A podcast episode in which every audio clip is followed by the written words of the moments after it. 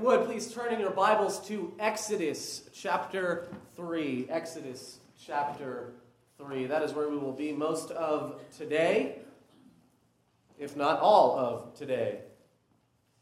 So I tell you a secret. It's not one that if you've if you've seen me for any amount of time, you've probably picked up on this to some extent, whether you're aware of it or not. But one of the things about me that I don't like saying out loud is that I am very, very insecure. And I'm constantly fighting for approval. And the reason that this is the case is because I grew up, I grew up Adventist. I grew up with my mom working in the Florida conference as the conference secretary, so she knows everyone. And my dad worked high up in Florida, the Florida hospital system, working with phones and, uh, and IT. In fact, if a hurricane came through and knocked out power, he was driving from hospital to hospital in the entire Central Florida area. We sometimes wouldn't see him for days because he would just be working straight through and trying to get the hospitals back online and making sure that they can operate. And so I grew up with a lot of people knowing who I was. And by the time I entered high school, my mom had quit her job as the conference secretary and had been working at my high school already for about six years, seven years. And then, about a year before I came, she gets promoted to being the principal of the high school. So I enter a 350, 400 student high school as the principal's son, which means that everything that I do is automatically seen through the lens of being the principal's son. So if I do something good, I'm a goody two shoes. If I do something bad, well, then I'm not living up to the standard that I'm supposed to live up to, right? But here's what would happen I would constantly get opportunities, constantly, on campus and off campus because people knew my mom. And it was to the point where if they knew her, they probably knew me or met me before I entered high school. And so for many, many, many times, I would be the first in line to get an interview with someone, or I wouldn't even need the interview because they knew me and I could just get the job. And people would always look at me very strangely because, well, that's not fair. Why does he get opportunities just because who his mom is when we're over here working our tails off trying to make things work? And constantly I would receive this criticism that you don't deserve what you've been given. And so what's happened is it's put me in this very strange state of insecurity where I constantly feel the need to prove myself in every position that I get. I can give you an example with this job right here. The ministerial director for the Carolina Conference, actually, both of them. One of them, Haskell, used to come into my Bible classes when I was in first and second grade and read his Bible stories. And he used to work with my mom in the 90s, as did Glenn Alterman. Both of them, when I walked into my job interview, I already knew the interviewer. Now, I'm not saying that that guaranteed me the job, not by any stretch of the, uh, uh, of the term, but no matter what, when they know you, it becomes easier to walk through those interviews. It becomes easier. And so I've stepped into this job feeling like I needed to prove myself from day one. And I am proud to say that in any position that I've earned through a free opportunity has come, or has, has I've kept it because I've done a good job. I have no problem saying that, but I still always fight this insecurity to keep proving myself over and over and over again. You see, who you know matters. Because who you know may earn you opportunities. In fact, we're always more likely to hire and select people for jobs that we already know. In fact, whenever I've, I've been on a leadership team thinking about selecting someone or hiring someone or bringing them on, it's always been, well, let's go through the list of people we know first, and then let's move on to people we don't. You see, it's partially trust and it's partially demonstrated ability. If I know you, I know what you're capable of. If I don't, it's like a mystery box, it's like a shot in the dark. It could be a favor. But we tend to favor people that we know for positions that we're hiring for. It's just how the world works, and the church is not much different in this regard. But if who you know is so important, what does that say about you? That's what I want to discuss as we open Exodus, uh, open to Exodus 3. If you've ever read through the book of Genesis, which comes right before Exodus, you've probably noticed how it seamlessly transitions into Exodus. In fact, if you read Exodus on its own and start in verse 1 with absolutely no knowledge of Genesis, you might be confused and wonder why anything is significant at all that's happening to the people of Israel. You might say, This doesn't make sense. I don't get why we are here, why we are at this point.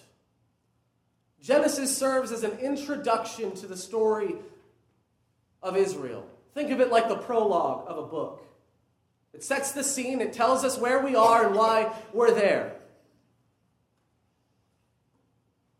You see, Israel's origin story is found in Genesis, but its origin story as a collective people, as a nation, as, as, as God's people, starts actually in Exodus because that is where you start referring or seeing Israel referred to as my people or God's people. It's no longer talking about individuals like Abraham and Isaac and, and Jacob and Joseph. It's talking now about God's people. And so their collective story starts in Exodus. Joseph, at the end of Genesis, actually saves Egypt from famine and drought because of his God given ability to interpret dreams and visions and his leadership to make sure that everything was taken care of. And because of this, Joseph is put as the second most powerful man in Egypt, second only to the Pharaoh himself. Exodus 1, verse 8 shows us that eventually a Pharaoh rises in Egypt who had forgotten what Joseph did. And he became afraid of the Israelites. You see, he turned them from a people that were an equal part of his kingdom into a people that would now be owned by his kingdom. He said, Look at the Israelites, there's so many of them. They could rise up and take us over at any time. And so, what he does is he places taskmasters over them, red slave masters over them, gives them work, and makes them work. In other words, he beats them into submission. What better way to show that you are more powerful than a group of people than by flexing your muscles before they do. Catch them off guard, there's no way they can realize the power that they have. The Pharaoh would eventually order that any son born in Israel should be killed immediately, but every daughter should be allowed to live. Because lineage is traced through the father, this would effectively cut off Israel's long term survival and stunt their growth. Moses was born during this time. And instead of killing him, his mother hid him in a basket and placed him among the weeds in the river, hoping that someone else would find him and raise him. Pharaoh's daughter happens to be the one that finds Moses. And as a result of this, he is spared. And, Mo- and after Moses had grown up, one day he's walking through the city and he sees an Egyptian slave master or taskmaster, whatever term you prefer there, beating, in, beating a Hebrew, beating one of his own. See, Moses is aware that he's a Hebrew. And he sees that no one is stepping in to stop this Egyptian from mercilessly beating this Hebrew. And so he steps in, shoves the Egyptian off, and in the process kills him. And so Moses, now knowing that he's committed a crime against the very country that spared and raised him, runs. He flees to Midian, far, far away from Egypt, so that he would not suffer the consequences. And he stays there for 40 years and even gets married while he's there. And this is where we pick up at the very end of Exodus 2. Today's scripture reading, Exodus 2, verse 23. During those many days, the king of Egypt died, and the people of Israel groaned because of their slavery and cried out for help. Their cry for rescue from slavery came up to God. And God heard their groaning, and God remembered his covenant with Abraham, with Isaac, and with Jacob. Verse 25, and I love how the English Standard Version words this, though no matter what translation you use, it's still accurate. God saw the people of Israel and God knew. the way that Gordon read it this morning, and God acknowledged them. I've preached on this word, know, before. You see, in the Hebrew language, the word for know, or the word for acknowledge that's being used here, is a form of the word yada. This is the same word used in Genesis 1 when it says that God, or I think Genesis 1, maybe it's Genesis 2, where, where God says that Adam knew his wife Eve. In other words, the knowledge that God has regarding his people in Israel is an intimate knowledge.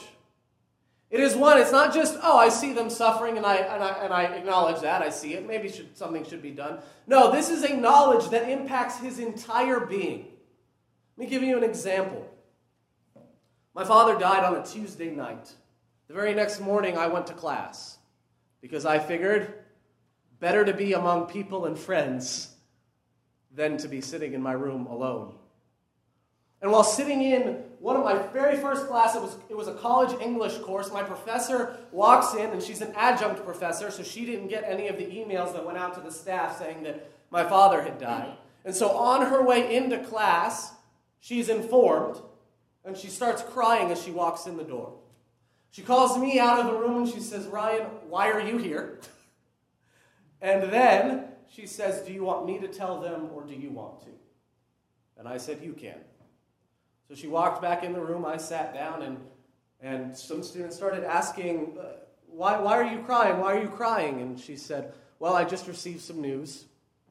Ryan's father passed away yesterday. And immediately, it was like every single person in the room was punched in the gut simultaneously. You could hear everyone breathe out in shock. You could hear, and then all of their heads immediately turned to me. This wasn't a knowledge that just said, oh, Ryan's dad passed away. Okay, cool, let's get on with the lesson. This was a knowledge that when it hit them, when they learned of its truth, it affected their entire being. You could physically see them struggling to comprehend what they were being told. This is, this, this is the level that God is interacting with this knowledge. It is affecting his entire being to see that people he loves are being mistreated and groaning and crying out. And they've been crying out for 400 years. And so God finally says, It's time. This is where we pick up in verse 1 of chapter 3. Now Moses was keeping the flock of his father in law Jethro, the priest of Midian. And he led his flock to the west side of the wilderness and came to Horeb, the mountain of God. Verse 2 And the angel of the Lord appeared to him in a flame of fire out of the midst of a bush. He looked, and behold, the bush was burning, yet it was not consumed. Verse 3 And Moses said, I will turn aside to see this great sight why this bush is not burned. Verse 4 When the Lord saw that he turned aside to see, God called to him out of the bush, Moses, Moses. And he said, Here I am. And I love this, I love this picture and, and the way that, that Scripture just kind of says things matter of factly. When have you ever walked by something like a bug on the sidewalk or something and said, Oh, a bug, I will turn to it and see what is going on? No one self narrates their own actions. And yet Moses sees this bush magically burning. He stops says, Oh, look, a burning bush. I will go closer to it to see what's going on. And he walks over to it. No one does that. And yet I love that Moses does. He's so perplexed by what's happening, all he can do is say it out loud to try and get an idea of what is going on. Now look, verse starting in verse 5. Then God said, Do not come near. Take your sandals off your feet, for the place on which you are standing is holy ground. And he said, I am the God of your father, the God of Abraham, the God of Isaac, and the God of Jacob. And Moses hid his face, for he was afraid to look at God. I love this too. I love this entire interaction between Moses and God. Moses sees a bush burning magically, but not not actually being consumed. And so he walks closer to it. But the second that he finds out the source of that flame is God, he turns away from it. He gets close to the fire to see what's going on. The second he finds out its source, he immediately is afraid. I find it very interesting how many of us are attracted to what God does, and we're attracted to his presence.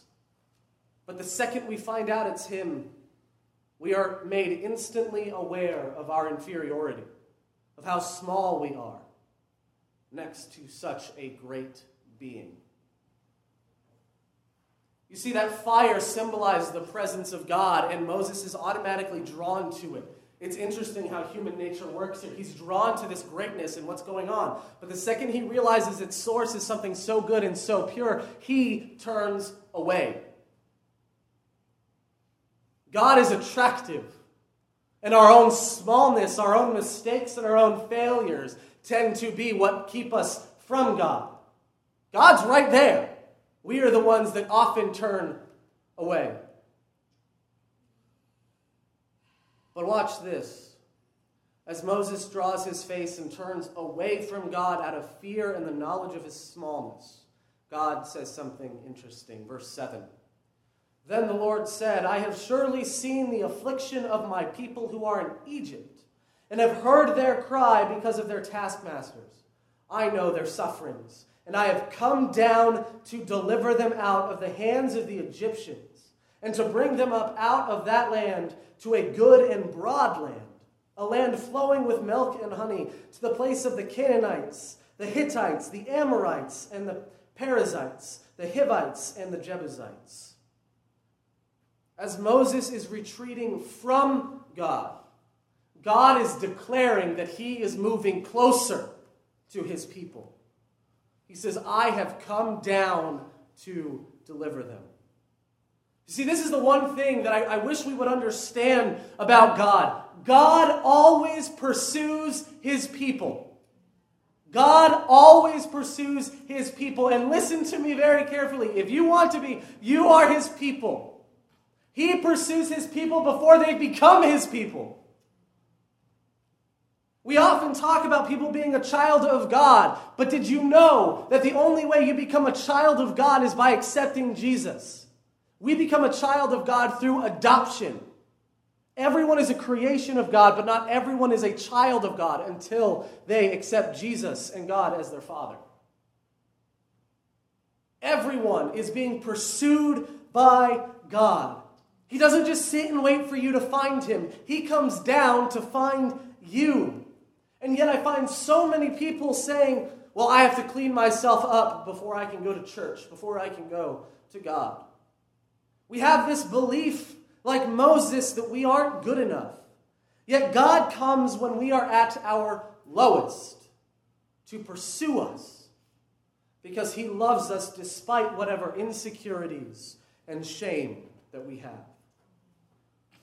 We are aware of our shame, and we think that makes us unpursuable and unlovable.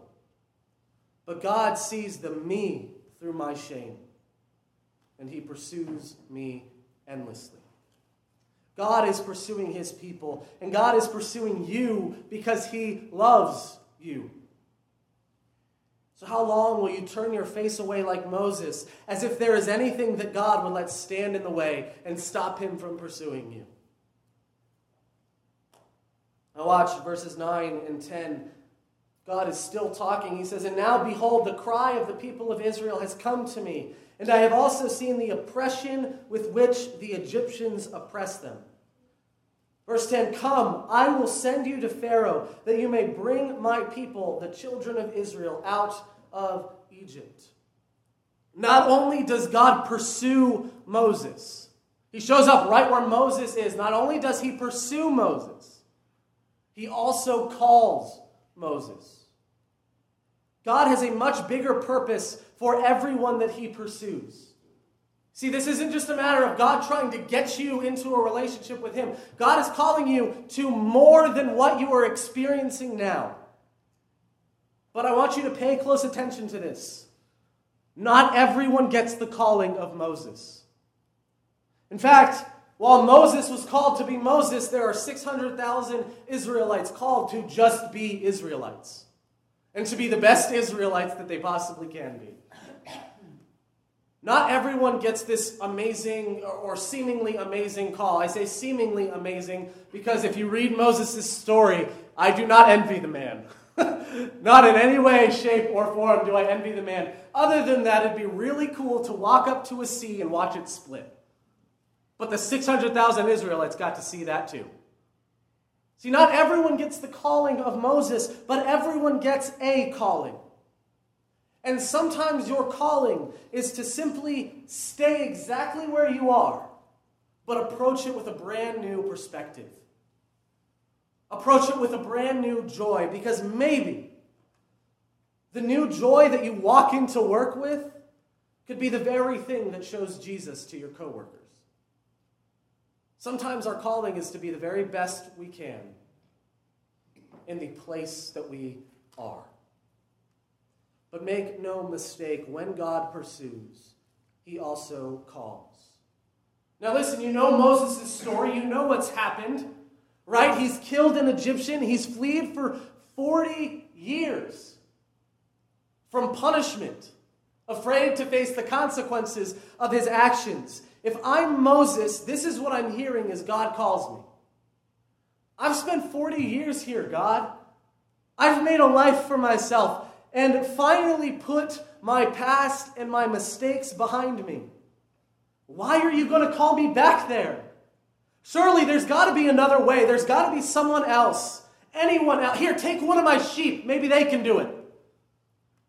He's saying, anyone else but me. You expect me, a fugitive, to just walk in there and say, hey, Pharaoh, do me a quick favor and release 600,000 people with absolutely no trade back.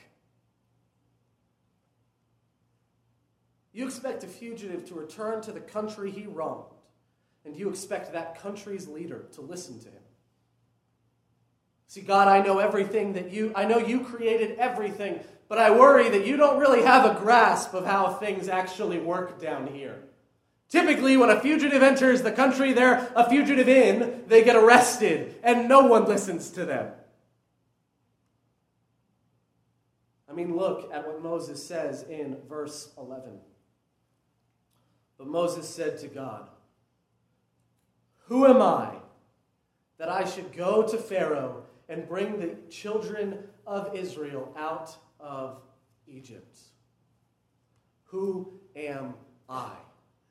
This isn't a question born of Moses trying to establish or figure out his identity. When Moses asks this question, he knows exactly who he is.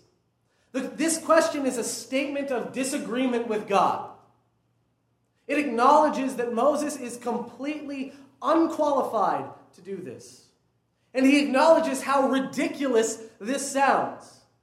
He's acknowledging how scared he is, how aware of his smallness he is. God, who am I that I should do this? Don't you know what I've done?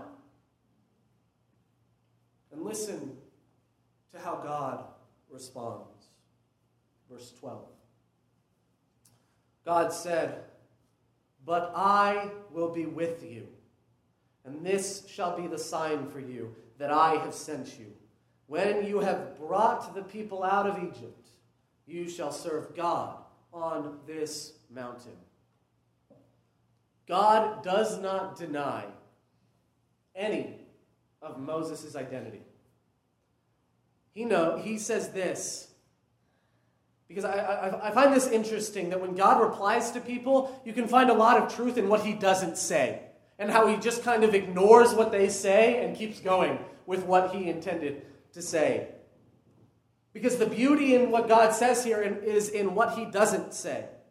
He completely ignores God or Moses' identity and he says, Look, I know exactly who you are, and I know exactly what you've done.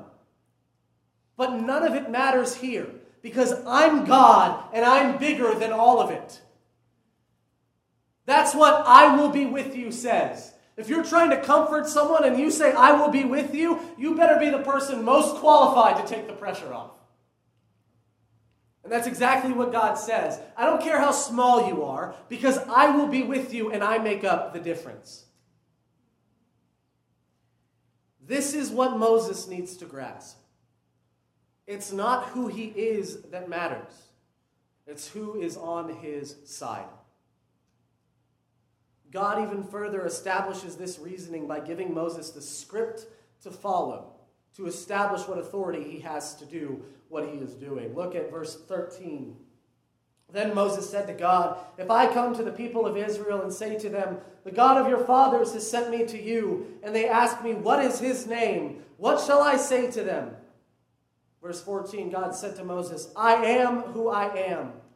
And he said, Say this to the people of Israel I am has sent me to you. In other words, from the get go, he's telling Moses, do not go on your own authority. You did not send yourself. You did not decide to do this on your own. I am the one that sends you. Go under my authority. I will be with you. We live in a society right now that establishes your worth as a human being based on what you can contribute to society. This means that we all walk around with some lingering questions. What if I'm not good enough? What if what I have to offer isn't good enough? This is why relationships ending hurt so much. This is why firings hurt so much, why rejection hurts so much. Obviously, there are always other factors at play, but when you are rejected, it indicates that someone somewhere thinks that you are not good enough. So it's not just guilt we feel in these moments of sadness, it's shame. It's that voice creeping in that whispers, You aren't good enough and you never will be. You aren't pretty enough, smart enough, talented enough, slim enough, dressed well enough. You will never accomplish your dreams because you can't accomplish your dreams. Christianity and our relationship with God completely flies in the face of this. Because God doesn't establish our worth based on what we can contribute. God establishes our sense of worth based on His love for us. Something completely separate, compartmentalized from everything we do. And John tells us that God is love. We talk about gravity being a force that only can attract. Gravity only pulls things together. From what we know of it, Gravity does not cause things to be pushed apart. Perhaps momentum from pulling something in may fling it far, but ultimately gravity only attracts, it does not pull. That is the essence of what gravity or, uh, does not push. That is the essence of what gravity is. But God is love. That is the essence of who He is. Meaning that when God says He loves you, He is declaring the essence of who He is over your life. He is declaring that you are valuable and meaningful because of who He is. And He can do nothing else. Who am I that God could love me? Who am I that God could love me? See, as you draw closer to who God is, you start to see who you have been. And that's the question I've heard everyone ask in one way, shape, or form, who am I that God would love me? The answer is simple. It doesn't matter who you are, God loves you anyway. God doesn't care about what you've done because He can take care of that. God cares about who you are and where you are going and who you will become. But he does not care about who you were, other than to free you from it. God pursues you, God calls you, and God loves you. Why? Because that's who he is. But you and I have been so conditioned to think that we earn things, that we get things by reward, quid pro quo. We have to prove ourselves. And I'm preaching just as much to me as I am to anyone in this room. Because this turns everything into a competition. We are all competing, and coworkers, friends, and family all become our competition in a contest of worth. And if I can tear you down with my words or my actions, then you won't be a threat to my own. If I can show and if I can demonstrate that you are worth less than I am, then I will be okay. Because based on what I can do and what I can contribute, I am better than you if I can prove that you are worse than me. This is what the world tries to do. And all too often I watch it creep into creep in to the church. As I watch members talk about each other behind their backs, as I watch gossip take place, or as I watch um, a, a lack of belief in each other, this idea, I can do it better. But true Christianity transcends all of that because it doesn't even work with that system. It's a completely different system. We are invited by God, by His pursuing, His calling, and His loving, to participate in a system which determines your worth by God's being, not your doing. Your worth is determined by God's being, not your doing. And it doesn't matter what you've done pornography, drugs, alcohol. I don't care. It does not matter what you've done. It only matters who God is. But whenever we treat each other in ways that says that we value our actions more than God's love, then we are rejecting God's system in favor of the world's. You were loved, you were pursued, and you were called long before you made any mistakes, long before you sinned at all. And you were loved, pursued, and called long after them. And the best part, there's absolutely nothing that you can do to change it. You can try all you want, but God loves you because He says He does, because that's who He is and there's nothing that you can do to change that. Even those who do not accept Christ at the very end of time are still loved by God. And because He loves them, He honors their choice to choose something other than Him. God's love follows you wherever you go. It pursues you endlessly, and it calls you into something so much more than you've ever been. And the more that you retreat, the more that you cover your face, the more that He pursues. He does not give up. And sometimes it takes something that completely ruins your day, completely messes up your schedule. I imagine that Moses had somewhere to be. And yet, in the middle of this day, suddenly a bush lights up. And he's got to figure out what in the world is going on. So I'm hoping that if you've been in a place where you've been ragging on yourself and being hard on yourself because of your insecurity or because of your lack of self worth or because someone else tells you that you aren't good enough, then I hope today can be an encouragement for you. That you are good enough because God says you are. And God has so much more for you in store than anything this world has to offer.